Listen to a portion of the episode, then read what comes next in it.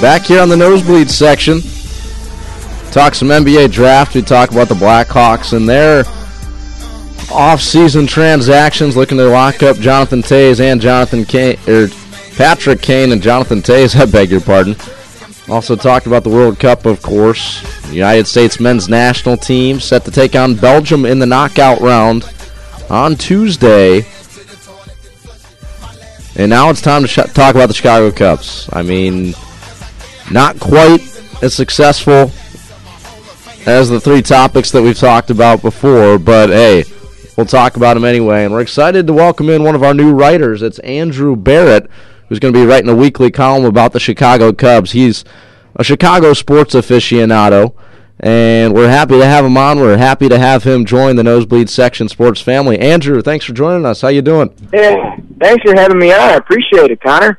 Yeah, let's talk some Cubs baseball. Let's dive right into it. I saw an article today, actually, uh, about Anthony Rizzo, and one columnist he argued that he could possibly right now. I mean, he's a young guy. People are saying he has the potential to be the best first baseman in the in Major League Baseball. But somebody wrote right now he is the best first baseman in Major League Baseball. What are your thoughts on that? Well, I don't know if I would say right now he's the best first baseman. I think you're seeing that he has a tremendous upside. Uh, he's still a young guy, still figuring out, you know, how to play in the major leagues. Uh, after he struggled last year, there was actually a lot of debate, even if he would be the starting first baseman for the Cubs in many years to come. But he's a tremendous first half. I don't know if I'd go so far as he's the best first baseman in the league right now, but he's performing well. He's hitting the ball out of the park. As a Cubs fan, you got to be excited for it. You know, maybe three, four years down the road, he's the best first baseman, but definitely had a very good bounce back season, and he's going to have a lot more great years on the north side for us. Well, the great thing is that he's hitting left-handed pitchers well too. Last year, that was sort of his downfall, sort of his demise, and why he struggled so mightily. Guys in the sixth, seventh, and eighth inning, they were calling on their lefty specialists, and he just looked baffled every single time he st- he stepped into the plate. But he sort of figured out. He sort of exercised those demons, and also Starlin Castro, a guy that has performed well after I mean, hitting 245 last season, so it's good to see those two core guys step back up and and, and perform well for the Cubs this season. But you wrote it in your uh, article earlier this week for Nosebleed Section Sports. Starting pitching for the Cubs has not been bad, and, Jeff Samardzija is the guy uh, that gets talked about all the time. He's the potential trade piece. Still trying to work out a contract with him potentially, but a guy that's flown under the radar is Jake Arrieta, a good young righty. Uh, he he almost took a perfect game into the seventh inning against the Reds the other night. He's slowly climbed to a four and one record with a 2.05 ERA. Where do you think this guy falls into the future plans for the Cubbies? Well, they're really high on this guy. Um, I think once Jeff Samardzija gets traded, and it, at this point it's not an if, but it's a when he's going to get traded. He's going to be the number one guy. It's going to be him and Travis Wood leading the team. He's a few years younger than Samardzija, which is always nice, but he's got lights out stuff. Uh, I know when he used to play uh, over in Baltimore, they were really concerned about his control issues, but it seems like pitching coach Chris Bosio has kind of got a lot of that under control, and he he's the kind of guy that can throw a no hitter on any night. He just has that kind of stuff. You know, they're really going to be looking to lock him up, and him. It, it, as of now, it seems that next year it's going to be him and Travis Wood as the as the one-two pitchers going in. But again, for the little amount of time we've seen him play, you know, he's hurt coming into this year. He's performed extremely well. He's kind of had maybe a few towards the end of last season and some start this year. His control issues were a little bit hectic, but it seems as though once he can control that, he's got him and Anthony Rizzo are just tremendous upside. And again, I mean, he was in the Scott Feldman deal, so who who would have thought that you know a guy that they signed for one year, six million dollars would have would have gotten Jake Arrieta in return. It's really fun to see the plan kind of starting to come together. Absolutely. Jed Hoyer and Theo Epstein have to be thrilled that they were able to flip Scott Feldman and bring this guy into the Cubs rotation. Andrew Barrett's our guest here in the Nosebleed section. He joins us via the Illinois Center for Broadcasting hotline. You can follow him on Twitter as well at A Barrett620. Another guy that was acquired in the trade uh, I believe it was the Matt Garza deal, was Mike Olt.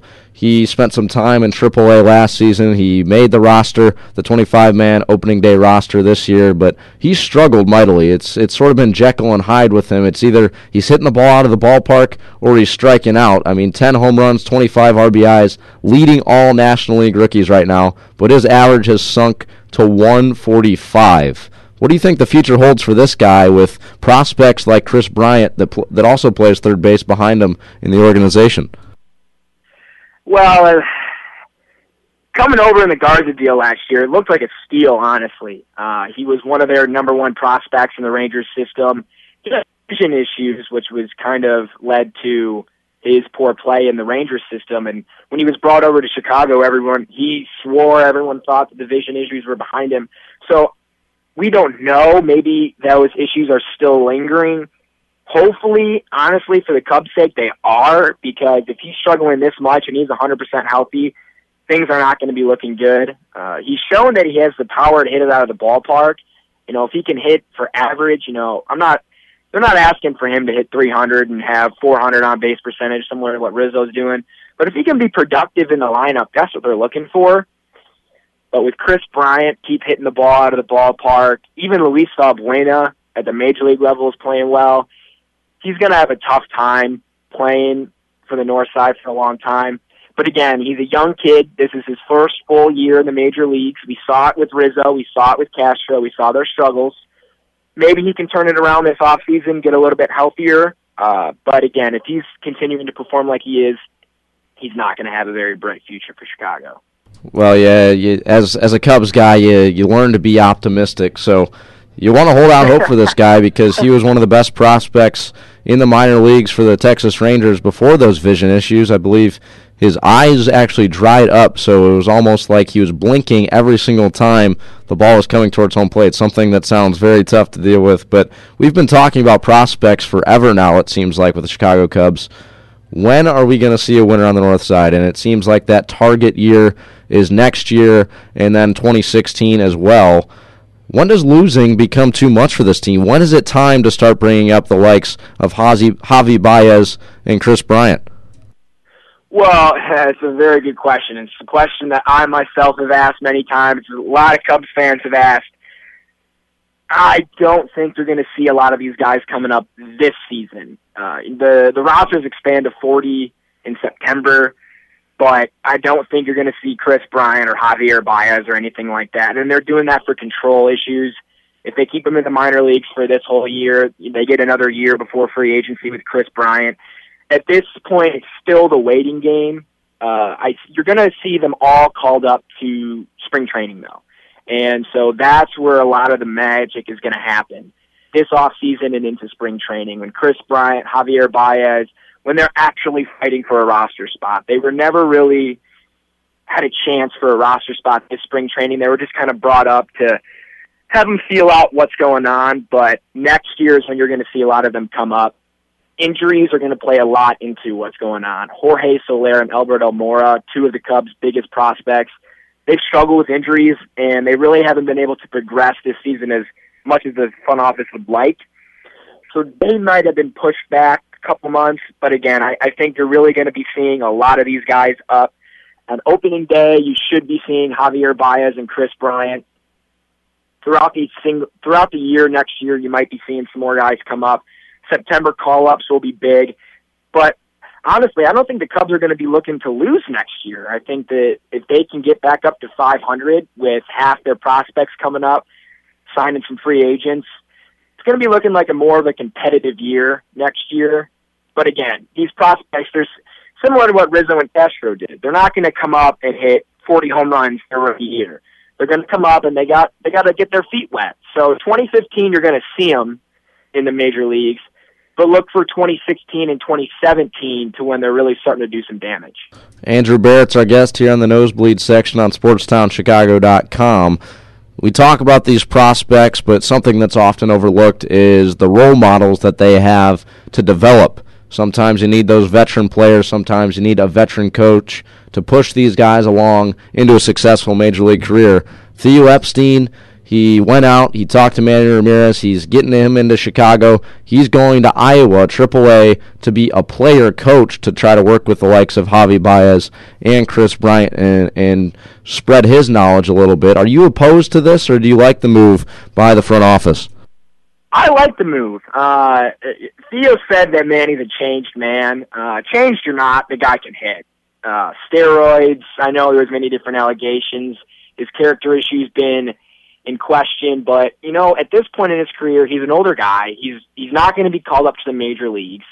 He can relate to Javier Baez and Kris Bryant and these younger guys.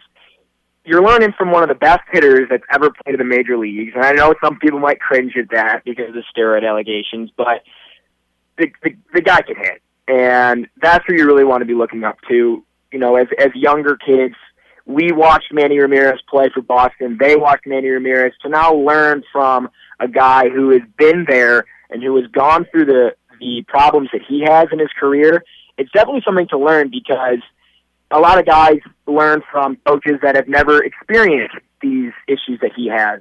But in today's baseball, these are issues that come up almost daily. Steroid allegations, character issues. It's something that unfortunately has plagued the game. And Manny Ramirez has been there and he's experienced it. He's done that. So yeah, it's going to be great even for hitting wise and for experience wise, but it's also going to be great for when times get tough.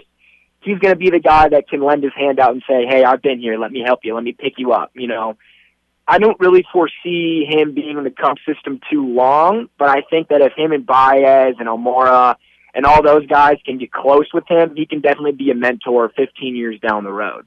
Absolutely. I, I, I do like what you're saying. The only one problem I had with it was with Kris Bryant performing so well right now, it's almost like a, a guy when he's throwing a no hitter, the manager tends not to talk to his guys. It's almost with Kris Bryant. It's it's in my opinion. I thought you know just let him do his thing. He's tearing up Double A. Now he's tearing up Triple A. Just sort of let him be on his own and keep doing what he's doing. But I think definitely with some of the other prospects, he could be a valuable asset in the minor league system for the Cubs. But speaking of prospects, Andrew, before we let you go here. The NBA draft took place last night. The Bulls selected Doug McDermott in a trade with the Denver Nuggets at number 11. What are your thoughts on this guy? Do you think he's going to be a formidable NBA player? Uh, I, I really was was excited for the Bulls getting Doug McDermott. Um, they were really high on him coming into the draft, and they had to give up two picks for him. I know a lot of people were upset that they traded away Gary Harris, who was still on the board, the uh, shooting guard from Michigan State, was still on the board at 19 but I like him. He the kid can flat out score, uh, and that's something the Bulls need. He's a sharp shooter, six foot eight, you know, two hundred over two hundred pounds. He, he averaged seven rebounds a game. Also, um, I liked it for two reasons. He knows how to put the ball in the basket, and that's something that the Bulls have lacked. And also, they got rid of the two picks that they needed to get rid of. So that clears up a lot of cap space. So that signals to me that the Bulls think that they are in serious contention to sign a Carmelo Anthony. Again, we thought that in 2010, so who knows if it's going to come about. But that pick showed me that, yeah, we know that we have to fix some problems with our own roster right now, but it's also showing me that they're also going to be clearing up cap space in the next week or two to to make a big run at Carmelo Anthony, which I know is for Bulls fans is pretty exciting. Well, we had Mitch Robinson on earlier in the show, one of our other writers with the Nosebleed section, and he compared him to Kyle Korver, a very valuable asset for the Bulls back when they were making their conference finals run uh, a couple of years ago. So I thought that was a very interesting comparison that I hadn't heard before. Those Creighton guys too, yeah. Yeah, that's right. Uh, also, I, I'm interested to see how uh, mid-major success turns into NBA success, but Andrew, thanks for joining us, talking some Cubs baseball yeah. and some Bulls basketball as well. We'll be sure to have you on the show as the summer continues. Thanks for having me on, Connor. I appreciate it.